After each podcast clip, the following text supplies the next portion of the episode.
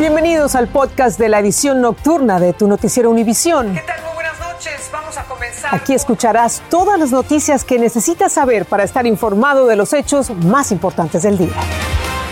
Es viernes 17 de diciembre y estas son las principales noticias. Vertiginoso aumento de casos de coronavirus en el país. Nuevamente los positivos, las hospitalizaciones y las muertes se cuentan por miles día a día. Es muy importante saber quién está infectado, quién no está infectado. En medio de esta creciente ola de la pandemia, más de 109 millones de personas planean viajar por tierra y aire para las fiestas de Navidad y fin de año.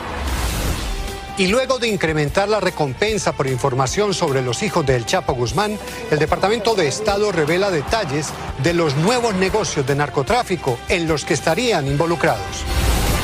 Este es Noticiero Univisión Edición Nocturna con Patricia Yañot. Muy buenas noches, les saluda Félix Davedud. Es muy preocupante el acelerado aumento de casos positivos de coronavirus por todo el país. Y todavía estamos hablando principalmente de la variante Delta. Omicron podría hacer las cosas aún peores. Los expertos reiteran que la mejor arma para combatir esta nueva ola de la pandemia es la vacuna e insisten en la tercera dosis para estar realmente protegidos. Lourdes del Río con el reporte sobre las largas filas en los sitios donde se realizan las pruebas de COVID. Son imágenes que no veíamos desde hace mucho tiempo. Cientos, miles, millones de personas a través del país haciendo fila para hacerse la prueba de COVID. Cada cierto tiempo igual me la hago también porque pese a que estoy vacunada, creo en la vacuna, igual estamos expuestos. Byron Tamayo y su familia vinieron desde el Ecuador a tomar un crucero en Miami y necesitan una prueba negativa para abordar. Además de la prueba que nos hicimos en nuestro país, que nos hagamos de acá una siguiente vez para tranquilidad y de confirmar que estamos todos saludables. Ahora mismo se están haciendo un promedio de 1.6 millones de pruebas de COVID al día a nivel nacional, pero ya se proyecta que para enero y febrero ese número pueda alcanzar los 5 millones. Como se esperaba, los casos de Omicron están aumentando con gran rapidez y el fantasma de la pandemia promete complicarle la Navidad a muchos. Las pruebas de COVID salen al rescate. Es muy importante saber quién está infectado, quién no está infectado. Es la, la única manera que tenemos para controlar esto definitivamente. La buena noticia es que esta vez tenemos más herramientas, pruebas más certeras en estos centros, pero también pruebas caseras que han demostrado ser bastante efectivas. Es muy importante seguir las instrucciones que vienen con el kit, que te lo explica muy bien cómo tienes que preparar la, la, eh, la material. Es vital que la realice en interiores a temperatura ambiente, ni muy fría ni muy caliente, para que no se altere el resultado. El temor generalizado es que si no se toma acción preventiva, los casos sigan aumentando y se vuelvan a llenar los hospitales, algo que ya está ocurriendo en algunas regiones del país. Así que ya lo sabe, si tiene que venir a uno de estos lugares a hacerse la prueba, revístase de paciencia porque las filas son bastante largas. Pero también recuerde que es lo que están recomendando las autoridades sanitarias para que pueda tener unas festividades navideñas mucho más tranquilas. En Miami, Florida, Lourdes del Río, Univisión. Con las restricciones y la cuarentena obligatoria durante la pandemia, los estudiantes perdieron miles de horas de clase. Para revertir esta situación en este nuevo ciclo escolar, una docena de estados implementaron un programa de pruebas semanales de COVID con el fin de eliminar la interrupción del aprendizaje, una medida que también genera controversia, como nos cuenta Dulce Castellanos. Los estudiantes que estén expuestos al COVID-19 podrán continuar asistiendo a sus clases presenciales si dan negativo en una prueba y acuden a escuelas donde se realizan análisis semanalmente. Un informe de los Centros para el Control y la Prevención de Enfermedades señala que este método podría ser una alternativa a la cuarentena para eliminar la interrupción de aprendizaje. Si los niños expuestos cumplen con ciertos criterios y continúan dando negativo, pueden permanecer en la escuela, dijo la directora de los CDC. Una docena de estados implementó el programa de pruebas para permanecer en las escuelas y distritos escolares como en Los Ángeles, donde han adoptado sus propias medidas. Ingrid Valdés, estudiante del séptimo grado, dice que se ha sometido a pruebas semanalmente desde el regreso a clases. Sin embargo, su madre opina que la cuarentena es lo más seguro para todos. Puede salir dos veces positivo, negativo, perdón, y hasta la tercera te sale positivo. Otro problema para algunos padres es que durante la cuarentena sus hijos deben someterse al estudio independiente. Entonces los niños se quedarían sin, sin, sin clases prácticamente. El reporte de los CDC reveló que las escuelas que no implementaron el programa de pruebas perdieron un enorme porcentaje de días escolares debido a las cuarentenas solo en el periodo del 20 de septiembre al 31 de octubre.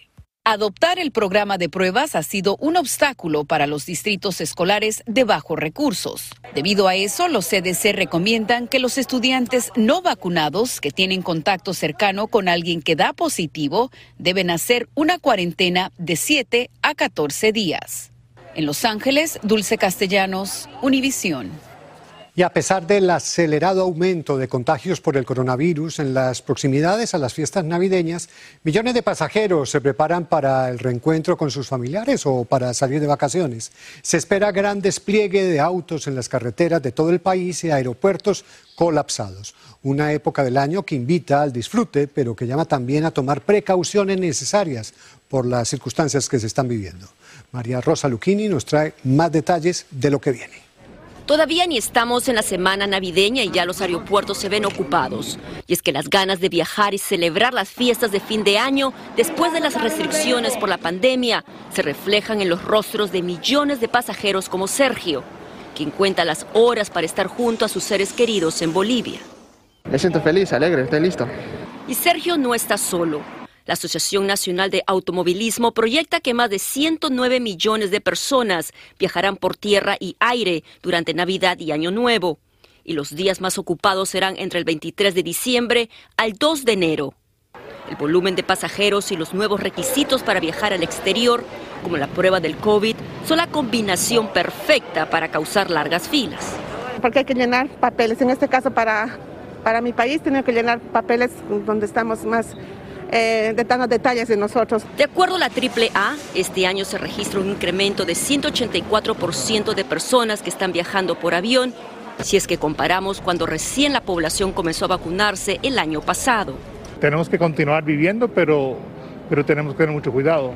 Aerolíneas se preparan para días más ocupados que la Semana de Acción de Gracias, mientras continúan bajo escrutinio por una serie de cancelaciones que dejaron a millones de pasajeros varados este año. Se recomienda revisar el estatus de su vuelo un día antes y llegar al aeropuerto con mucho tiempo de anticipación. Y lo más importante es vestirse de paciencia, ya que estas líneas están creciendo con el pasar de las horas. Recuerde que no solamente son las personas que están viajando en estos momentos para festejar las fiestas de fin de año, sino que esas personas van a tener que regresar a sus hogares y también habrá demoras. Desde Washington, María Rosa Lucchini, Univision. Cambiemos de tema. El gobierno de los Estados Unidos ofrece una recompensa de 5 millones de dólares por cada uno de los cuatro hijos de Joaquín El Chapo Guzmán, para quien aporte datos que lleven a su captura. El Departamento de Estado tendría reunida información que identificaría a Ovidio Hilario Guzmán como uno de los nuevos líderes del cartel de Sinaloa y detalla cuáles serían sus nuevos negocios en el narcotráfico. Pablo Gato nos tiene más detalles.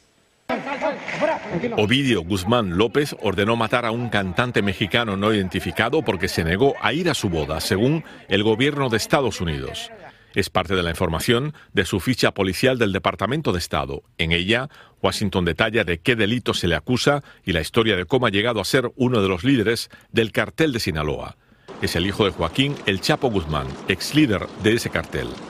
Washington afirma que Ovidio Guzmán López está a cargo de al menos 11 laboratorios de drogas en Sinaloa que producen entre 3 y 5 mil libras de metanfetamina por mes. En ocho semanas pasadas, las agencias del gobierno de los Estados Unidos y otras instituciones han incautado suficientes píldoras contaminadas con fentanilo para matar 700 mil estadounidenses heredaron gran parte de las ganancias de los narcóticos y comenzaron a invertir grandes cantidades de dinero en efectivo en la compra de marihuana en México y cocaína en Colombia, afirma el Departamento de Estado. Los hijos del Chapo también, según el gobierno, ayudaron a preparar la fuga de la prisión de su padre en México en 2015. Los carteles ahora muchas veces son más fuertes que las fuerzas de seguridad de México. También comenzaron a comprar grandes cantidades de efedrina en Argentina y organizaron el contrabando del producto a México cuando empezaron a experimentar con la producción de metanfetamina, señala el gobierno. Ahora el gobierno de Estados Unidos ofrece 5 millones de dólares por información que lleve a la captura de cada uno de los cuatro hijos del Chapo, es decir, un total de 20 millones de dólares. En Washington, Pablo Gato, Univisión. Una jueza condenó a cinco años y tres meses de prisión al hombre que atacó con un extinguidor a varios agentes de policía durante el asalto al Capitolio el pasado 6 de enero. La sentencia a Scott Palmer es la mayor impuesta hasta ahora durante el juicio a los acusados. Palmer dijo estar muy avergonzado por lo que hizo. La magistrada afirmó que debe quedar claro que las acciones de Palmer no deben repetirse. Y pasamos a Yuma, Arizona, donde el alcalde Douglas Nichols declaró estado de emergencia ante el gran incremento de indocumentados que han llegado en los últimos días a la ciudad. La patrulla fronteriza detuvo a más de 3.000 solicitantes de asilo en un solo día. Se espera que el gobierno de Biden envíe 100 agentes federales a la zona para ayudar a lidiar con esta situación. Y a propósito de la crisis migratoria, la Secretaría de Gobernación de México y representantes de la caravana que recorre ese país acordaron regularizar la situación de casi 500 de sus integrantes. Se les entregarán permisos para que puedan trabajar en México o se les permitirá su paso hacia la frontera con Estados Unidos a quienes deseen continuar el camino. Alejandro Madrigal tiene los detalles del acuerdo. No somos criminales. No somos criminales. Los migrantes apuntaron un triunfo después del sacrificio de caminar 800 millas en 52 días. El gobierno de México valoró ese esfuerzo e iniciará la regularización de cerca de 500 integrantes de la caravana. La caravana va a obtener una cuestión satisfactoria para cada uno de los miembros y eso es el compromiso. Una comisión de 13 inmigrantes de seis países encabezada por sus líderes Irineo Mujica y Luis Villagrán ingresaron a la Secretaría de Gobernación. Acordaron realizar un censo para determinar quiénes piden asilo en México y los que desean transitar a los Estados Unidos. La mayoría insiste en el sueño americano.